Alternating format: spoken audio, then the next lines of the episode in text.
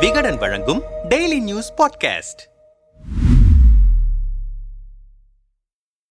மணிப்பூரில் பழங்குடியின மக்களுக்கு எதிரான வன்முறை வெறியாட்டம் மற்றும் கலவரத்தை தடுக்க தவறியதாக மத்திய மாநில பாஜக அரசுகளை கண்டித்து நாம் தமிழர் கட்சி சார்பில் சீமான் தலைமையில் கண்ணன ஆர்ப்பாட்டம் சென்னை வள்ளுவர் கூட்டத்தில் நடைபெற்றது. அதில் பேசிய சீமான் இஸ்லாமியர்கள் மற்றும் கிறிஸ்தவர்கள் சாத்தானின் குழந்தைகள் என்ற தோணியில் பேசியதற்கு பல தரப்பிலிருந்தும் கடும் விமர்சனங்கள் கிளம்பின. கடும் விமர்சனங்கள் கிளம்பிய நிலையில் இது குறித்து விளக்கமளித்த சீமான் நாட்டில் நடக்கும் அநீதிகளை சகித்துக் கொண்டிருப்பவன் சாத்தானின் நண்பன் என இஸ்லாமும் சாத்தானின் குழந்தைகள் என பைபிளும் கூறுகின்றன. அதைத்தானே நானும் கூறினேன். அநீதிக்கு எதிராக இருக்கும் இஸ்லாம் மார்க்கத்திலும் கிறிஸ்துவ சமயத்திலும் இருந்து கொண்டு அநீதிக்கு ஆதரவாக நிற்பவர்களைத்தான் குறிப்பிட்டேன் என கூறியிருந்தார். சீமானின் இத்தகைய பேச்சு தொடர்பாக நம்மிடம் பேசிய திமுக செய்தி தொடர்பாளர் சல்மா முதலில் சீமானிடம் தெளிவான கருத்துக்களே இல்லை. ஒவ்வொரு நாளும் ஒவ்வொரு விதமாக பேசுகிறார். சிறுபான்மையினரை தமிழர்கள் இல்லை என்பார். பிறகு அவரே சிறுபான்மையினரை தமிழ் பிள்ளைகள் என்பார். ஒரு தலைவருக்கான எந்த தகுதியும் அவரிடம் இல்லை. மேடையில் செருப்பால் அடிப்பேன் என்பது போல அநாகரிகமான முறையில் தொடர்ச்சியாக பேசி வருகிறார். குறிப்பாக இஸ்லாமிய கிறிஸ்தவர்கள் அநீதிக்கு எதிராக என்ன செய்திருக்கிறார்கள் என கேள்வி எழுப்புகிறாரே. ஏன்? அவர்கள் சுதந்திர போராட்டத்தில் பங்கேற்கவில்லையா? இப்படி பேசுவதையெல்லாம் பார்த்தால் சீமான் ஆர் எஸ் எஸ் மற்றும் பாஜகவின் செயல் திட்டத்தை வேறு ரூபத்தில் எடுத்து வருகிறார் என்பது போலத்தான் தெரிகிறது என்றார் காட்டமாக. அதிமுக செய்தி தொடர்பாளர் ஜவஹர் அலி நம்மிடம் பேசுகையில் சீமான் செய்வது கேவலமான அரசியல். தனக்கு வாக்களிக்காத இஸ்லாமிய கிறிஸ்தவர்களை